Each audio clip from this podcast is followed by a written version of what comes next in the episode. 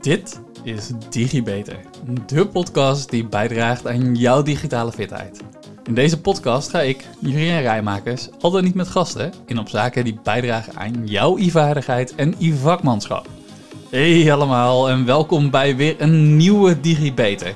De afgelopen keer ben ik rondom het onderwerp computational thinking begonnen met het afpellen. De decompositie van een probleem, van een taak, om zo te kijken hoe je deze door het opbreken in kleinere stukjes eenvoudiger en sneller oplosbaar of uitvoerbaar maakt. En daarmee dus om het zo te ontleden in kleinere en ook beter behapbare elementen. Nou, we zitten nog steeds in oktober, de maand van informatiebeveiliging. Daarom wilde ik daar natuurlijk ook nog een klein beetje extra aandacht aan besteden. Want deze manier van werken is natuurlijk perfect om een incident op te lossen. En kijkend naar in november, nou, de maand van de innovatie, is dit ook een fantastische manier om je goed te helpen met werkzaamheden van het automatiseren of hele kleine innovatieve oplossingen te vinden. Nou, in deze aflevering gaan we verder, nou ga ik eigenlijk hè, verder met het inzoomen op die kleine stukjes. Dat kwam vorige keer al een beetje aan bod. Ga inzoomen en patronen ontdekken om de taak eenvoudiger uit te voeren of je problemen efficiënter op te lossen. Ik wil gaan kijken of ik je kan helpen onnodige details weg te halen, zodat je je kan focussen. En hiervoor gaan we informatie ordenen om op zoek te gaan naar de oplossing. En ik gebruik daarvoor patroonherkenning en abstractie. Maar Eerst nog even dit. Ik had het vorige keer namelijk over parallelisatie, oftewel multitasken. En toen zei ik dat dat helemaal niets is voor de mens. En ik wilde het even nuanceren. Want deze optie moet je natuurlijk niet zomaar uitsluiten.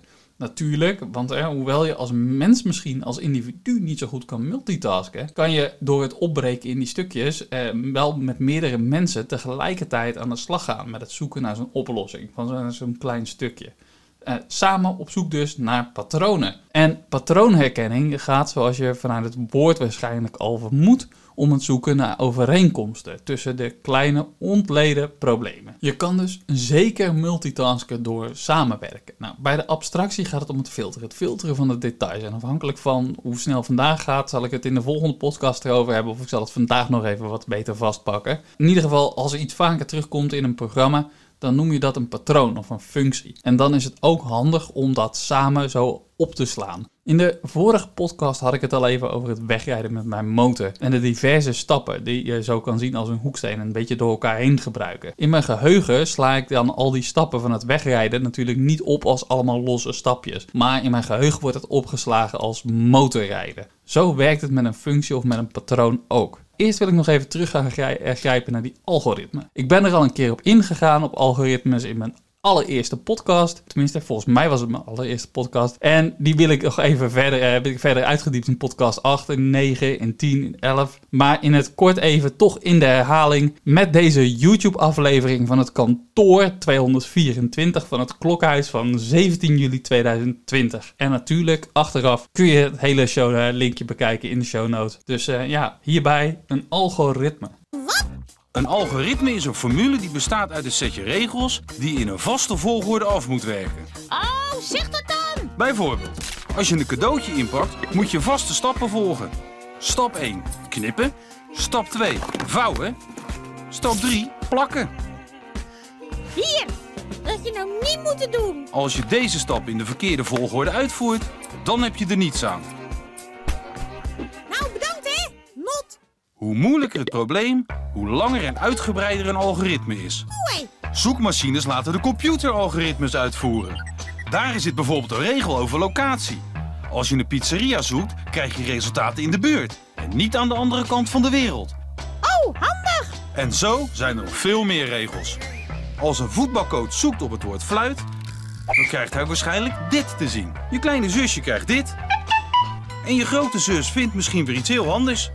Nou, ik ben nog steeds wel benieuwd wat die grote zus vindt. Nou, het is maandagochtend en mijn wekker gaat. Mijn slimme lampen die beginnen met het simuleren van een zomerse ochtend... waarop de zon normaal gesproken op een normale tijd opkomt. En niet zoals nu lekker helemaal dat het knetter donker is buiten. Nou, ik moet mijn bed uit. Ik wil wel nog even wakker worden, dus ik haal mijn kopje koffie... en ik spring met mijn koffie onder de douche. Nou, dan nog even scheren, natuurlijk tanden poetsen. Daarna pak ik mijn tandenborstel, mijn tandpasta, haal het dopje eraf. Ik leg het dopje weer weg. Pak een beetje tandpasta, doe ik op mijn borstel, draai het dopje er weer op.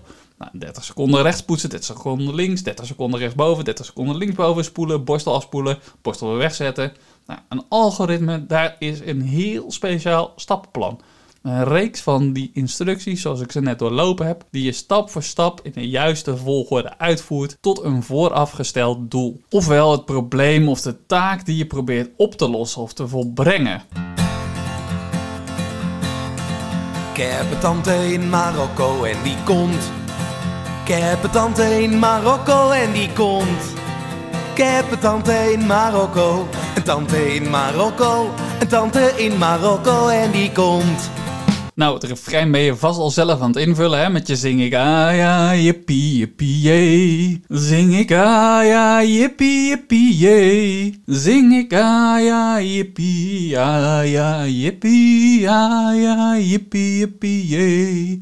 Nou, en als je de oude kriebels hebt gekregen van een hele liedje wil terugluisteren, ja, dan vind je het linkje van het kinderpopconcert met Jelle in de show notes. Maar het punt hier is, buiten dat je nu weet dat ik niet kan zingen, eh, nou, het punt is, er komt behoorlijk wat herhaling voor in dit liedje. Wij als mensen maken enorm veel gebruik van patroonherkenning om de wereld waarin we leven een stukje begrijpelijker, een stukje minder complex te maken. Het is maandag en ik heb net mijn routine van het tandenborstelpoetsen afgerond en voordat ik naar mijn werk ga, weet ik, dat elke eerste van de maand wordt papier opgehaald. Dat elke eerste maandag van de maand mijn papier wordt opgehaald, is een patroon. Ik moet elke maandag, hè, dus die eerste van de maand, moet ik dus mijn papiercontainer aan de weg gaan zetten. Patroonherkenning gaat over het herkennen van patronen en het vaststellen van patronen, trends en regelmatigheden. Zo'n patroon, de informatie daarvan, helpt me om voorspellingen te kunnen doen, om regels te kunnen maken, om daarmee dus problemen eenvoudiger op te kunnen lossen. Stukjes in een liedje die vaker terugkomen zijn, zoals je dat wel weet, het refrein. Nou, kan het refrein helemaal uitgeschrijven. Nou, dat ga ik dus sowieso niet doen, want dit is een podcast. Iedere keer het hele refrein uitgeven, dat zou een beetje doelloos zijn. Als ik het nou één keer uitschrijf en iedere keer op het moment dat je het moet zingen benoem en daarmee verwijs naar de tekst die tussen het eerste en het tweede couplet staat, nou, dan weet je, nou, het woord refrein verwijst naar dat stukje refrein, dus ik moet dat stukje gaan herhalen. Daarnaast zijn er bijvoorbeeld in de coupletten zijn er telkens een aantal regels die twee keer gezongen worden. Natuurlijk ga ik die ook niet iedere keer helemaal uitschrijven. Ook weer, hè, dit is een podcast, dus ik ga het sowieso niet doen. Maar normaal gesproken, als ik het ga uitwer zou uitwerken, dan ga ik dat natuurlijk ook niet doen. Dat is een beetje doelloos. Dus ik zet erachter twee keer. Nou, dan weet jij dus, eh, nou ja, het staat er twee keer achter, dus ik moet die regel twee keer herhalen. Het refrein dat telkens terugkomt en het feit dat telkens de eerste keer de regel van een nieuwe couplet twee keer herhaald moet, dat is een patroon. Een patroon dat met regelmaat terugkomt. Corona, of uh, ja, hoe je het wil zeggen, COVID-pandemie, ik vind corona leuker klinken, uh, was voor niet voor iedereen een verrassing. Maar er waren virologen die dit hadden dit al lang zien aankomen. Wat hebben we nou geleerd van de patronen uit de acties die we genomen hebben? Nou, zo blijkt uit het rapport van de Onderzoeksraad voor Veiligheid helemaal niets. Zolang er achteraf er, is er slechts beperkt initiatief geweest om die maatregelen te evalueren. Nou, daarnaast zijn de effecten nauwelijks gemonitord. Dus op het moment dat acties zijn ingezet, zijn die effecten van die acties zijn eigenlijk nauwelijks gemonitord. Dat betekent dat er in deze tijd van data, dat er eigenlijk niet heel gericht gestuurd is op het verzamelen van data. Verzamelen van data om uiteindelijk patronen te kunnen herkennen. Ook onze bestuurders kunnen er dus baat bij hebben om naar deze podcast te luisteren, om wat meer te leren over het belang van data, wat digivaardiger te worden. Het lijkt er dus op alsof er niet of nauwelijks is gezocht naar patronen. Ik kom daar zo nog even op terug, want er zijn een aantal mooie voorbeelden ook uit het verleden die tonen dat bijvoorbeeld in de gezondheidszorg dit ook zeer positieve effecten kan hebben als we dat wel hadden gedaan. Dus als je telkens zoekt naar die data en zorgt dat je die data hebt en in die data gaat zoeken naar patronen. Patroonherkenning, ja, dat kan uiteenlopen natuurlijk dan van, van zeer eenvoudig, zoals mijn papiercontainer, tot uiterst ingewikkeld. Onze systemen kunnen veel ingewikkeldere patronen herkennen dan dat wij dat bijvoorbeeld kunnen. Nou, bijvoorbeeld in foto's en video's. Als jij een foto of een video uploadt naar Instagram of naar YouTube of naar TikTok, dan gaan die platformen echt daarmee aan de slag op basis van die algoritmes. Doen op basis van bijvoorbeeld uh, gezichtsherkenning, uh, patronen uit de gezichten, doen suggesties wie je kan taggen. En dat is best wel een complexe vorm van het herkennen van patronen. En nou kunnen wij als mens natuurlijk zelf ook wel als we fotootjes zien nog wel dingen herkennen. En ja, de privacy-wetgeving heeft er best wel een stokje voor gestoken dat al die platformen dat continu doen en al die mensen aan het herkennen zijn. Maar goed, als dat er nou niet in gezeten had, dan had je hem waarschijnlijk niet eens meer geweten als je nu terugdenkt naar de tijd voordat het erin zat. Hoeveel tijd je kwijt was met het doorlopen van zo'n video om mensen te vertellen van hé, hey, jij zet daarin en jij zit erin. Zo'n algoritme kan dat tien keer zo snel of honderd keer zo snel als jij dat kan. Of misschien nog wel veel sneller. Ik denk dat de gemiddelde opsporingsambtenaar blij is, voor zover het ingezet mag worden, met de enorme kracht van onze digitale systemen. Dat het ingewikkelde klusje zo bij ze uit handen genomen kan worden. Zoals ik al zei, mijn container was best eigenlijk nog wel een eenvoudig patroon met één handeling. Maar als ik hem iets complexer ga maken, dat patroon, want ja, je probeert natuurlijk die patronen te herkennen, daar gaat het vandaag over. Uh, ja, dan ga ik bijvoorbeeld kijken of ik het patroon kan ontbakken bij het bakken van een lekkere brownie. En misschien tegelijkertijd ook wel een chocolade chocoladesoufflé kan maken. Kan ik die taak, kan ik kijken of ik dat probleem in de decompositie kan ontrafelen. De ingrediënten, de materialen en natuurlijk misschien ook nog de bereiding. Nou, wat betreft die ingrediënten, ik zie dat ik voor beide eieren nodig heb. Ik heb voor beide chocola nodig, suiker, bakpoeder, bloem. En ik weet dat ik bakpoeder en bloem en chocola en suiker in dezelfde plek in mijn keuken heb staan. Dat is dus een patroon. Dat patroon dat herken ik. En voor dat patroon heb ik één oplossing, wat ik eigenlijk die ik grotendeels in dezelfde beweging kan oplossen. Namelijk, ik pak in één keer bloem, eh, suiker, chocola, bakpoeder en dan loop ik terug naar mijn plek. Ik heb dus een gedeelde oplossing gevonden, waardoor ik minder tijd kwijt ben voor het bereiden van beide recepten. Niet alleen heb ik een gedeelde oplossing gevonden voor één recept, want ik had nog een recept. En het was natuurlijk een stuk efficiënter door dat samen dat verband te leggen tussen die twee recepten. En dus in één keer alles voor beide mee te nemen. Het ontdekken van zo'n patroon, dat kun je dus helpen op allerlei manieren. Nou, ik zei net al, ik zou ook nog even terugkomen op het stukje van de gezondheidszorg. Het is dus behulpzaam in de keuken dat we ontdekken van patronen, maar het is ook behulpzaam in een heleboel andere verbanden. De gezondheidszorg is zo'n plek waar patroonherkenning best wel veel wordt toegepast. Ik heb het in de eerdere podcast er ook wel eens over gehad. Onder andere over de patronen in moedervlekjes. En dit verhaal van patroonherkenning gaat nog veel verder terug in de tijd. Het gaat over John Snow. En John Snow werd geboren in 1813 in York in Engeland. En uh, ja, hij was een uiterst bijzondere, intelligente man. En op zijn veertiende werd hij al leerling arts. Maar in 1844 haalde hij zijn doctoraat in geneeskunde. En hij ging werken als chirurg, maar ook als algemeen artsonderzoeker. Hij werd al heel snel werd hij echt een succesvol anesthesist. En uiteindelijk eh, mocht hij zelf met chloroform mocht hij toedienen aan koningin Victoria. En ja, hij wordt wel echt voor iets anders wordt hij wel echt gezien dat zijn meest belangrijke werk is. Namelijk na een hele serie van cholera-uitbraken in Londen. Ja, ja, en het is belangrijk om te weten dat in die tijd door artsen vooral werd gedacht dat cholera door luchtvervuiling kwam. Uh, John Snow ging daarnaar kijken en John Snow die redeneerde heel anders. Hij zei namelijk dat als de ziekte verspreid zou worden door de lucht, dat je dan zou verwachten dat de eerste symptomen zich zouden opdoen in de neus of in de longen. Maar uit het onderzoek bleek dat juist vooral veel van de eerste symptomen voorkwamen rondom de organen die de spijsvertering doen. En dat zou dan weer suggereren dat ja, het eigenlijk niet verspreid zou worden door lucht, maar eerder door eten of water. Nou, in 1854 was er weer eens een keer een cholera-uitbraak in Soho in Londen. En toen ontdekte Snow dat 61 van de 73 slachtoffers daar dat die water hadden gedronken uit één en dezelfde waterpomp. En die ene waterpomp, die haalde hun water uit de rivier de Thames hij begon de gevallen van cholera begon die te bekijken en begon die netjes op een kaart te plotten van de omgeving om op die manier de correlatie te zoeken. Hoewel de lokale autoriteiten er in die tijd dus echt helemaal geen snars van geloofden wat Snow vertelde, eh, gingen ze er toch mee akkoord om maar even die pomp af te sluiten. En niet veel daarna, niet lang daarna was eigenlijk die uitbraak helemaal afgelopen. Vandaag de dag wordt Snow zijn ontdekking wordt echt nog steeds geroemd. Wordt gezien als een enorme doorbraak in onze gezondheid. Maar in die tijd legden de autoriteiten het eigenlijk gewoon klakkeloos hop naast het neer. Pas uh, twee jaar na de dood van Snow onderkend, uh, werd zijn ontdekking eigenlijk pas onderkend toen in 1860 Louis Pasteur bewees dat er wel degelijk waarheid in zat door de uh, theorie over de ziektekiemen, de kiemtheorie van de ziektes.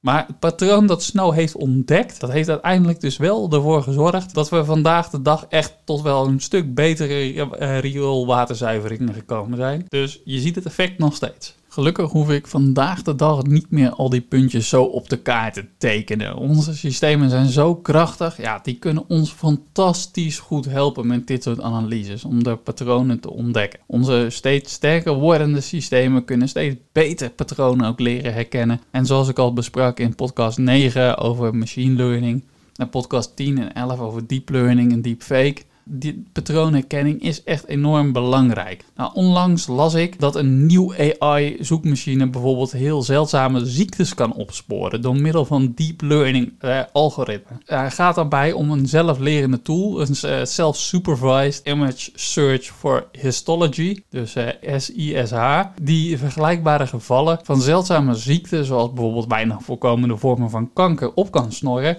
in allemaal verschillende beelddatabases. Als ik dan nou weer eens kijk naar corona, naar COVID, dan kun je er best wel zeker van zijn dat bij de eerste uitbraken er niet iemand heeft gezeten met een pennetje en een atlas om allemaal van die stipjes op de kaart te plotten van de, van de uitbraak. Zo van, nou, het begon in China, puntje, puntje, puntje, puntje, verder, de verdere verspreiding. Dat kon zoveel sneller. En zo kunnen we dus voorspellen hoe die ziekte zich over de wereld, maar ook over ons land, uh, over ons land heen bewoog. Maar als ik dan vervolgens kijk naar dat onderzoek van de Onderzoeksraad voor de Veiligheid, ja, dan is daar toch de plan volledig misgeslagen met het verzamelen van data rondom de impact van de maatregelen. Nou, toch jammer. Nu gaan we stug door, want ik vind het, ja, het vinden van patronen vind ik leuk. En ze zijn enorm waardevol voor ons. En ja, ze kunnen ons echt helpen bij het oplossen van problemen, maar ze kunnen het ook helpen om in onze werkzaamheden een stuk te vereenvoudigen. En ik kan je vertellen, ik ben lui. Wij als mensen over het algemeen, wij zijn over het algemeen zijn we lui. Als dingen eenvoudiger kunnen, dan maken we het onszelf graag een stukje eenvoudiger. En programmeurs, ja, programmeurs zijn ook mensen, ja, die zijn ook lui. En als ze dus dingen vaak hetzelfde moeten doen, dan gaan ze kijken hoe ze ze eenvoudiger kunnen maken. Als iets ingewikkeld of foutgevoelig is, of simpelweg gewoon heel inefficiënt, dan maken we het toch gewoon simpeler. En het grappige is dat voor dat simpeler maken, dat versimplificeren, nou, daar hebben we eigenlijk best wel een lastig woord voor. En dat lastige woord, dat is abstractie. En abstractie, dat is de derde hoeksteen van computational thinking. En abstractie helpt je om te focussen, om de belangrijke dingen van een taak, van een probleem te ontleden. Um, stel dat je, ik ga er even vanuit dat je deze podcast op je telefoon luistert. Als je kijkt naar je telefoon,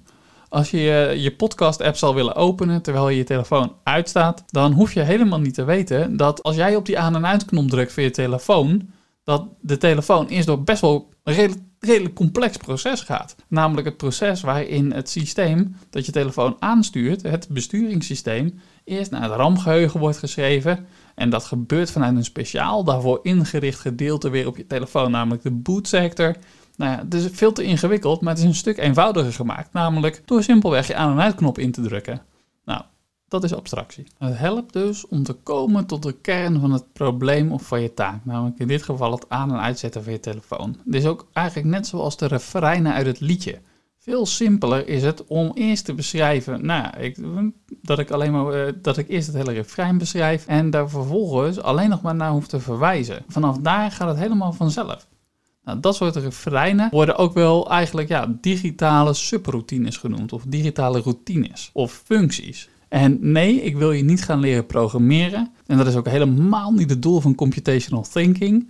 Maar ik ga hier voor het begrip toch even iets dieper op in. Stel dat je gaat programmeren in zo'n functie, dat is een bouwblok. Een, bouwblok met een eigen naam. En in dat bouwblok, daar zit een stukje instructie of een gedeelte van de instructie. En zo'n bouwblok, als je dat eenmaal gemaakt hebt en bijvoorbeeld hebt uitgelegd hoe die knop van een programma, hoe die gemaakt moet worden, dan kan je dat bouwblok eigenlijk ja, heel erg vaak, die functie kun je heel erg vaak gebruiken. Namelijk zo vaak als je wilt, want het is gewoon copy-paste. Dat is ook een beetje wat je met, met low-code en met no-code ziet. Er zijn al heel veel van die functies zijn er voor je uitgedacht. Soms iets verder, soms iets minder ver. Doordat je dan verschillende variabelen daar kan invoeren. Als het iets minder ver is uitgedacht, ben je net iets flexibeler. Als ik hem dan weer even terugpak naar bijvoorbeeld die, um, die, die recepten. Die beide, dat, dat pak van die soufflé en uh, die, die chocolade brownie. Nou, dan kan ik best wel wat, een paar herhalingen zien bijvoorbeeld uh, de opsomming van de ingrediënten, het verzamelen van de ingrediënten, het verwerken van de ingrediënten en het afbakken. Als ik dan een tandje dieper ga inzoomen op het afbakken van de soufflé ten opzichte van de brownie, dan zal ik gaan zien dat de ene een andere baktijd heeft dan de andere.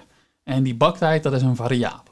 Nou, die variabele die is dus anders. Nou ja, herhalingen zijn echt heel erg handig als de patronen hetzelfde zijn. Maar er zitten natuurlijk soms zitten er dus, zoals je net begrijpt, zitten er andere variabelen in. En een functie die zorgt er dan voor dat je ook uit de voeten kan op het moment dat ja, het bijna precies hetzelfde is. Namelijk, ja, je kan daarna de, die variabelen kun je later invullen. Goed, maar voor we zover zijn dat je jouw patronen in een algoritme in een bouwblokje wil gaan stoppen, wil ik toch misschien nog wel even terug. Want ja, ondanks dat ik nog wel redelijk wat tijd heb als ik zo kijk, uh, lijkt het me toch, ja, algoritmen zijn gewoon complex. En ik wil de volgende podcast toch nog even wat extra tijd en aandacht aan besteden. Ehm, dus dat, uh, dat gaat de volgende podcast. Er is nog genoeg over patronen en abstractie te vertellen. Uh, abstractie draait namelijk om hoe relevant en hoe helder iets is. En het moet je dus ook helpen een taak helemaal te kunnen doorgronden. Zodat je niet meer wordt afgeleid door allemaal onnodige details. Nou, als ik dan die recepten voor die brownie soufflé dus weer niet helemaal goed bestudeerd heb... Ja, dan komen ze misschien wel op hetzelfde moment uit de oven Terwijl ik mijn brownie voor de koffiebreak wilde en mijn soufflé eigenlijk na het e- avondeten wilde opeten. Ja, dan zit ik dus met een koude soufflé. Ik heb de informatie die ik tot mij heb gekregen dus niet goed gefilterd. Niet op een juiste manier. Ik heb er niet de essentiële informatie uitgehaald. Nou, net als met het ontleden, de decompositie, is patroonherkenning en abstractie niet per se een lineair proces. Het gaat hand in hand met elkaar. De ene hoeksteen is niets zonder de andere. En soms doe je ze volgordelijk, maar het gebeurt ook vaak genoeg dat je ze tegelijkertijd oppakt. Of hè, ik doe eerst een deeltje van het een en dan een deel van het ander. Als ik schoon water wil, ja, dan haal ik het door een filter om de viezen, de onnodige deeltjes eruit te halen. Als ik dus een complex probleem heb opgebroken in kleine stukjes, ja, dan ga ik dat ook filteren en ordenen. Om dat te doen kan ik gebruik maken van die abstractie en van de patroonherkenning.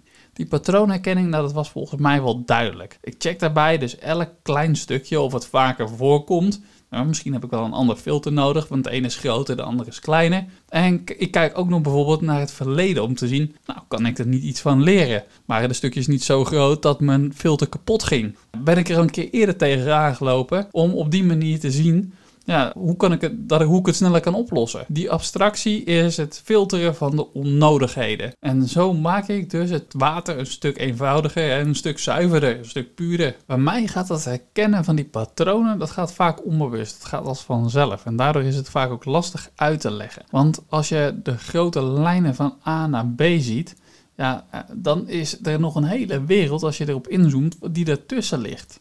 Je moet die wereld moet je dus zuiverder kunnen maken. En wel zo zuiver dat die bijna volledig transparant is. Zodat je vanaf A helemaal B kan zien. Ik moet die wereld ook nog uit kunnen leggen en A en B kunnen verbinden. Maar met welk deel begin ik nu in het abstractieproces? Hoe beweeg ik de stakeholders, de betrokkenen, dit ook zo te zien en met me mee te lopen op dat pad van A naar B? Ik moet er dus goed over nadenken wat de meest interessante stukjes zijn. En nadenken over wat er bij B te vinden is, dat ook nog eens is in het belang van die stakeholders. Ik moet het pad van B naar B moet ik versimplificeren. Hè, dus de, de, de abstractie. Om zo langzaam al maar transparanter venster te gaan creëren door dat transparante venster. En wil ik natuurlijk ook in het einde, wil ik ook B, stap B laten zien, zodat het ook nog motiverend is om die stappen te gaan zetten. En die stappen ook zo eenvoudig mogelijk ertussenin zo eenvoudig mogelijk te maken. Zie maar eens de mensen mee te krijgen in die gekke hersenkronkels van je. Nou, die zoektocht die kan je misschien vereenvoudigen door het filteren, door die abstractie, het versimplificeren en door het herkennen van die patronen. Het bewust zoeken naar overeenkomsten binnen de elementen op het pad van A naar B. Zijn de dingen hetzelfde binnen de stapstenen naar B? Ik zie het even letterlijk voor me als een lange weg die op, ja, waarop meerdere obstakels liggen. Maar bijvoorbeeld een van die obstakels, dat is telkens eenzelfde soortgelijke muur. Dan weet ik, als ik één keer goed heb uitgezocht hoe ik over die muur heen kom, ja, weet ik dat natuurlijk voor al die andere muurtjes, weet ik dat ook. Er zijn waarschijnlijk ook verschillen. Wat is er allemaal anders op dat pad? Misschien is er ook wel een patroon in te ontdekken in juist al die verschillende dingen. Misschien kan ik het ook vereenvoudigen Door bijvoorbeeld die dingen die ik dan op dat pad tegenkom, door daar categorieën van te maken. Door die categorieën te duiden die op de weg uh, die ik tegenkom. Zoals bijvoorbeeld uh, mensgemaakte obstakels en natuurlijke obstakels. Ook daarin kan dus bijvoorbeeld weer een patroon zijn. Zijn er variabelen in te ontdekken? Zijn er constanten? Constante, belangrijke processen? Ga zo maar door. En ik kan aan de hand van wat ik vind voorspellingen gaan doen als ik kijk naar dat soort patronen. Even kijken, kan ik dan bijvoorbeeld dingen gaan generaliseren? Je moet daarbij natuurlijk wel oppassen voor ongeoorloofde of overhaaste generalisaties. Beoordeel je bijvoorbeeld een individu op kenmerken van uh, anderen uit de groep of uit een groep waarvan dat individu volgens jou deel uitmaakt. Een redenering die als volgt is. Als een deel van de groep dat doet, ja, dan doen ze het allemaal. Dat is natuurlijk gewoon een drogreden. Het is ongeldige argumentatie. Het is een risico dat je terug kan zien als je aan de slag gaat met bijvoorbeeld bepaalde zelflerende algoritmen. Veel vooroordelen zijn gebaseerd op dit soort ongewenste, ongeoorloofde generalisaties. Vaak worden ze in verband gebracht met bijvoorbeeld racisme of seksisme of andere vormen van discriminatie. En dat is een van de redenen waarom je nu dus ziet dat veel overheden aan het kijken zijn naar een algoritmeregister of naar algoritmeregisters. Waarbij je dus wel even scherp moet blijven, want ja, in de vraag die hier ligt betreft het natuurlijk dus lang niet alle soorten algoritmen. En als je die generalisatie gewoon goed toepast zoals bedoeld, dan kan het een belangrijk onderdeel zijn van het conceptueel denken. En dat concept, ja, dat kan je misschien weer helpen om een deel van de mensen, de strategische denkers, te overtuigen om met je mee te lopen op dat pad naar punt B. En dat wil je natuurlijk ook graag, wil je nog de praktische mensen mee hebben. Dus de patronen, die maken het pad van naar uh, punt B, maken het voor hen misschien wel weer een stuk eenvoudiger te bewandelen. En zo kunnen die patronen en de abstractie je misschien heel erg goed helpen de hele groep in zijn geheel te overtuigen om met je mee te lopen. Om met je mee te lopen om dat probleem op te lossen of die taak uit te voeren. De taak uitvoeren is immers in gezamenlijkheid, oftewel door die parallelisatie, door het multitasken, misschien wel een stuk eenvoudiger, een stuk sneller. In de podcast van vandaag heb ik je meegenomen in hoe patroonherkenning, hoe abstractie het uh, geheel voor je een stukje eenvoudiger kunnen maken. Het simplificeren, het eenvoudiger maken om zo te komen tot die eenvoudige benadering van de uit te voeren werkzaamheden, om een versimpeling van je probleem en waardoor je uiteindelijk dus misschien in, waarmee ik het begin aanving, hè, waarmee ik begon, een oplossing kan gaan creëren met een algoritme. En op dat algoritme, ja, daar kwam ik zoals voor, eh, al een paar keer eerder gezegd, kom ik volgende week dan wel weer wat dieper, uh, ga ik erop in. Want ja, ondanks dat het nog niet helemaal tijd is, zit ik toch richting het einde van de podcast. Ja, dankjewel voor het luisteren. Tot de volgende keer. Tot de volgende DigiBeter. Vond je dit nu een leuke uitzending en wil je meer weten? Abonneer je dan op de podcast door op volgen te klikken. Het duimpje omhoog en geef een beoordeling van bijvoorbeeld 5 sterren, zodat nog meer mensen deze podcast kunnen vinden. Wil je collega's, vrienden, familie, zoals je opa of oma, net zoveel plezier doen en ze digitaal fitter krijgen? Deel dan de podcast. En zo worden we samen allemaal digitaal. Heb je een vraag over wat er verteld is in de podcast? Een bepaald onderwerp dat je graag terug zou willen horen? Of wil je gewoon laten weten dat je erg van de podcast genoten hebt? Je kan mij feedback geven en vragen stellen via LinkedIn. Zoek dan even naar Juriaan Rijmakers. Hoe dan ook, na deze podcast ben je weer een beetje digifitter. Tot de volgende keer, tot de volgende DigiBeter.